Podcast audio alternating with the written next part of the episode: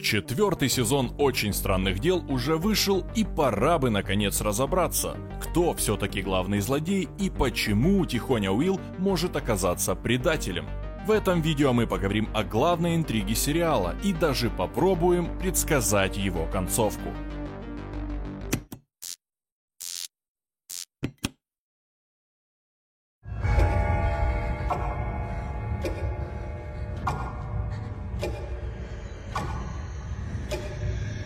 Для понимания общей картины нужно уяснить два момента. Первый – тесная связь происходящего в сериале с лором настольной игры «Подземелья и драконы». Об этом не раз прямо говорят герои, называя монстров именами существ из настолки. Однако сравнения могут быть гораздо глубже. В первом сезоне события воображаемого приключения детей предсказали исчезновение Уилла. Так почему ситуация не может повториться? Второй важный момент – взаимосвязь всех сезонов – Сценарий придумывался братьями Даффер сильно заранее. Об этом создатели рассказали на одном из последних интервью. Перед началом производства руководители Netflix попросили показать полный вариант истории, а также подробные пояснения о природе изнанки и правилах ее существования.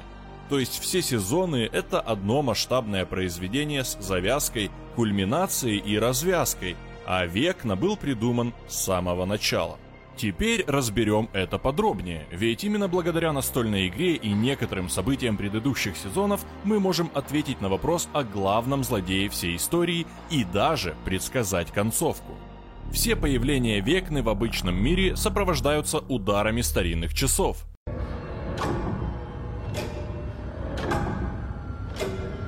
На это обращают внимание сами герои, отмечая зацикленность злодея на странном атрибуте. В первом сезоне, когда дети разъезжаются на велосипедах по домам, маленький Уилл впервые сталкивается с чем-то необъяснимым. Мы замечаем странную тень, которая одинаково похожа и на Дима Горгана, и уже на знакомого нам Векну. Мальчик падает с велосипеда, мы видим крупный кадр вращающегося колеса, а затем слышим звон часов.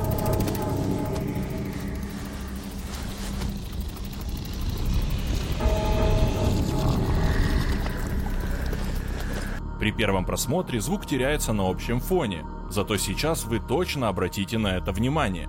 Конечно, в четвертом сезоне звон был более явный, но это и понятно. Векна теперь не тайный персонаж. Далее монстр преследует мальчика до дома и даже открывает дверную цепочку телекинезом. Все в том же четвертом сезоне в русской тюрьме мы познакомились с целой стаей демогоргонов. Использовал ли кто-то из них телекинез? Нет. Очевидно, что монстры – низшая форма жизни, не способная на такие сложные манипуляции. До конца непонятно, кто все-таки напал на Уилла в первом сезоне. Это может быть как сам Векна, так и Дима Горган, которым один управлял ментально.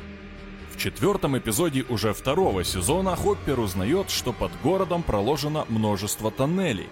Когда шериф наконец-то спускается в один из них, мы снова слышим знакомый звон. Совпадение? Не думаем.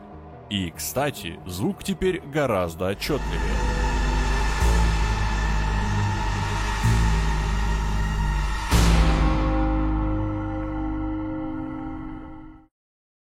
Нужны еще доказательства? Пожалуйста. Когда Билли в третьем сезоне попадает в изнанку после аварии и впервые касается неизвестной слизи, на фоне также слышится характерный звук –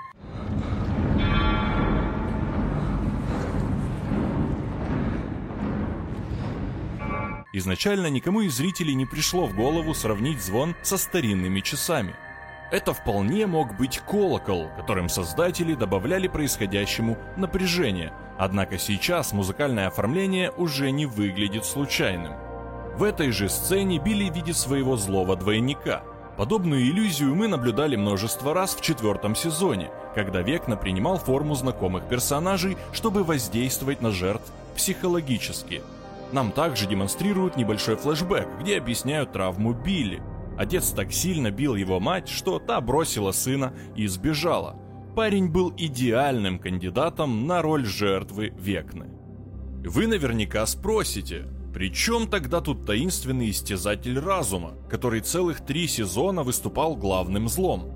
На этот вопрос уже есть более-менее определенный ответ – Впервые попав в изнанку, Генри не увидел там привычный нам Хоукинс, лишь голые поля и камни.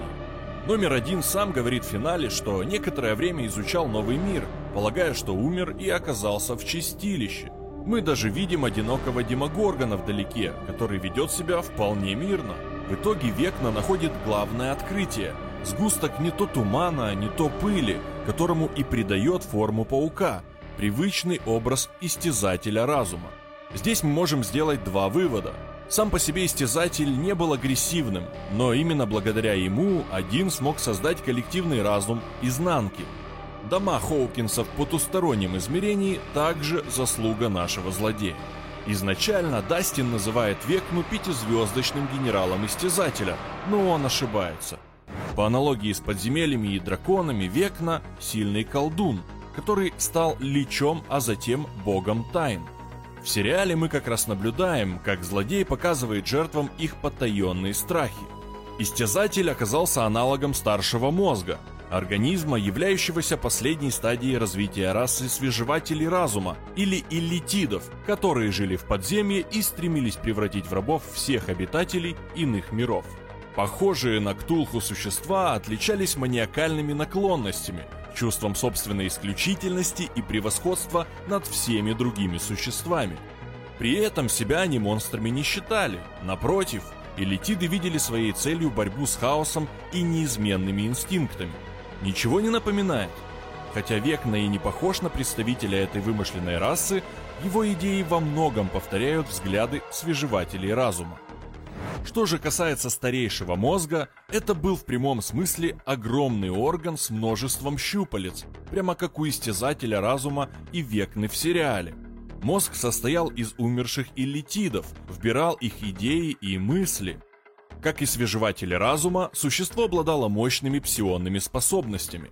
В сериале концепцию изменили – Векна, по-видимому, подключается через щупальцы к истязателю и таким образом усиливает свои способности. Он не только устанавливает контроль над всеми организмами изнанки, но и получает возможность искать жертв в человеческом мире. Это объясняет неподвижность Генри во время убийств. На то, что именно номер один управляет существом, указывает сцена из прошлого, когда мальчик рисовал воображаемого паука размером с дом – без воздействия истязателя разума существа изнанки ведут себя гораздо спокойнее. На это намекает сцена из концовки четвертого сезона. В тюрьме была заточена небольшая часть истязателя. Как только она вошла в спящих демогоргонов, те мгновенно проснулись и стали агрессивными. Эта информация полностью меняет всю концепцию сериала. Каждый сезон дети сражались с одним и тем же врагом. Причем Векна не эфемерное зло, стремящееся к мировому господству, а вполне реальный человек, хоть и в прошлом, который имеет с 11 личные счеты. Возникает закономерный вопрос. Почему Генри не появился раньше? Однако и на это можно найти ответ. В четвертом сезоне нам неоднократно указывают, что Векна не просто вытягивает из жертв жизненные силы, он получает их способности воспоминания и фактически душу.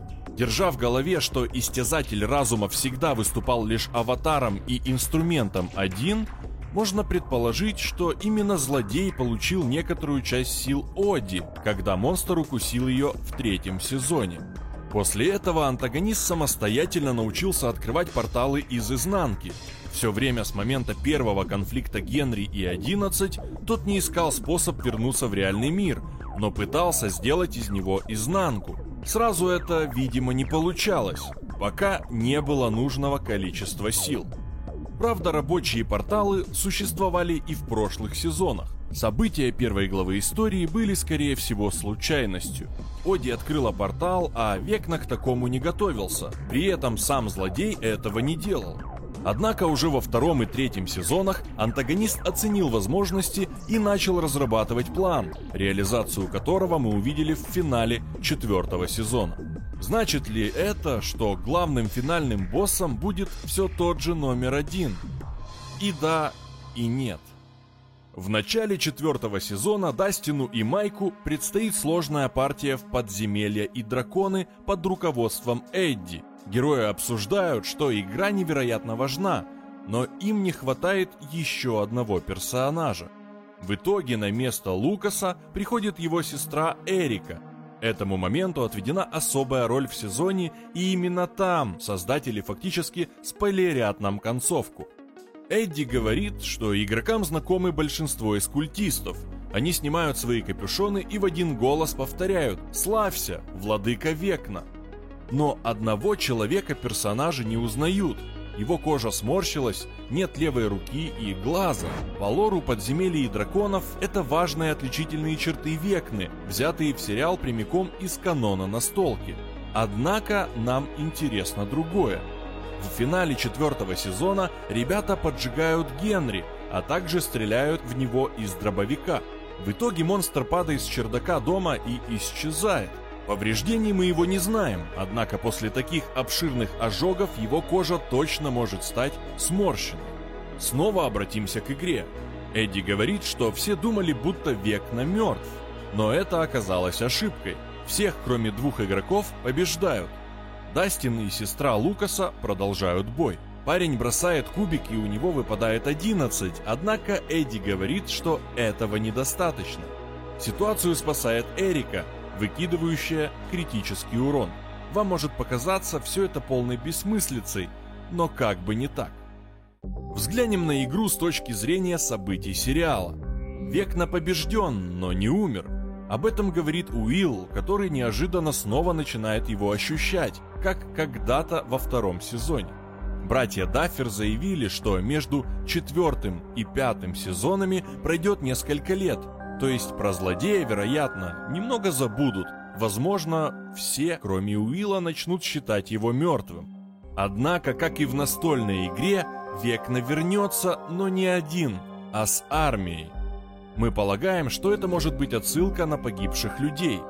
Антагонист как-то сможет их оживить, сделав собственными прислужниками. Нечто подобное уже происходило в третьем сезоне, однако теперь это будут знакомые персонажи. Например, Эдди или даже Макс. Дальше интереснее. Векну игроки не узнают. Злодей раньше использовал аватаров, поэтому его внешность в пятом сезоне может измениться. Либо от ранений Генри станет еще ужаснее.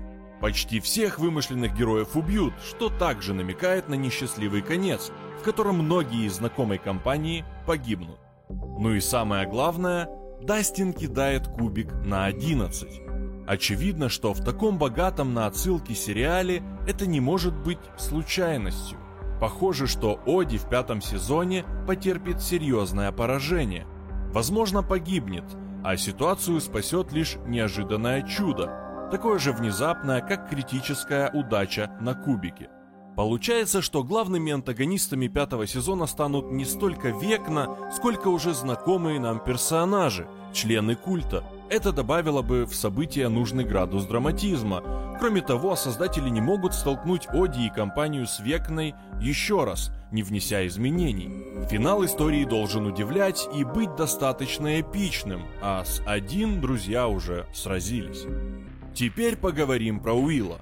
Самый бесполезный персонаж сезона не так прост, как кажется. Даффер в интервью упомянули, что исчезновение Уилла в начале истории все еще очень важно. При этом основные события происходили с мальчиком в первых двух сезонах, а потом о нем как будто забыли. Пробыв в изнанке достаточно долгое время, Уилл оказался под контролем, как мы уже выяснили, Векны.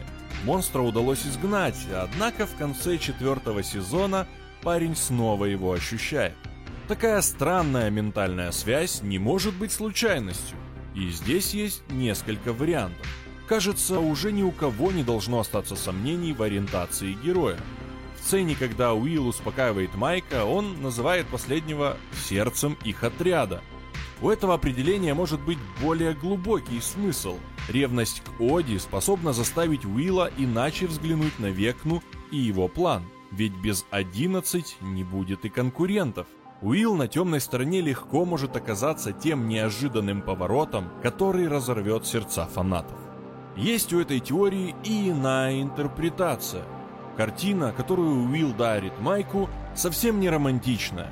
Битва рыцарей с драконом скорее отсылает к былым временам, когда ребята проводили много времени вместе, сутками играя в подземелье и драконы. Уилл не раз демонстрировал свою тоску по этому этапу жизни и единственный среди четверки парней, кто, кажется, не адаптировался к подростковым проблемам. Связь с Векной станет определяющим фактором в борьбе именно за сердце отряда. Уилл будет бороться со злодеем за Майка, первый подчинит себе Майка. Было бы очень интересно. Либо Уилл все-таки отвернется от друзей, ощущая себя таким же непохожим на остальных, как и Генри когда-то. В общем, сюжетная линия Уилла точно еще сыграет свою роль. Очень странные дела. Один из главных сериалов современности. До выхода финала еще минимум два года, поэтому теорий и предположений станет только больше. Тем не менее, мы надеемся, что смогли ответить на основные вопросы, которые остались у вас после просмотра. Ставьте лайк под этим роликом, пишите свои мысли о возвращении Векны в комментариях и подписывайтесь на наш канал. Спасибо за просмотр и до встречи на VG Times.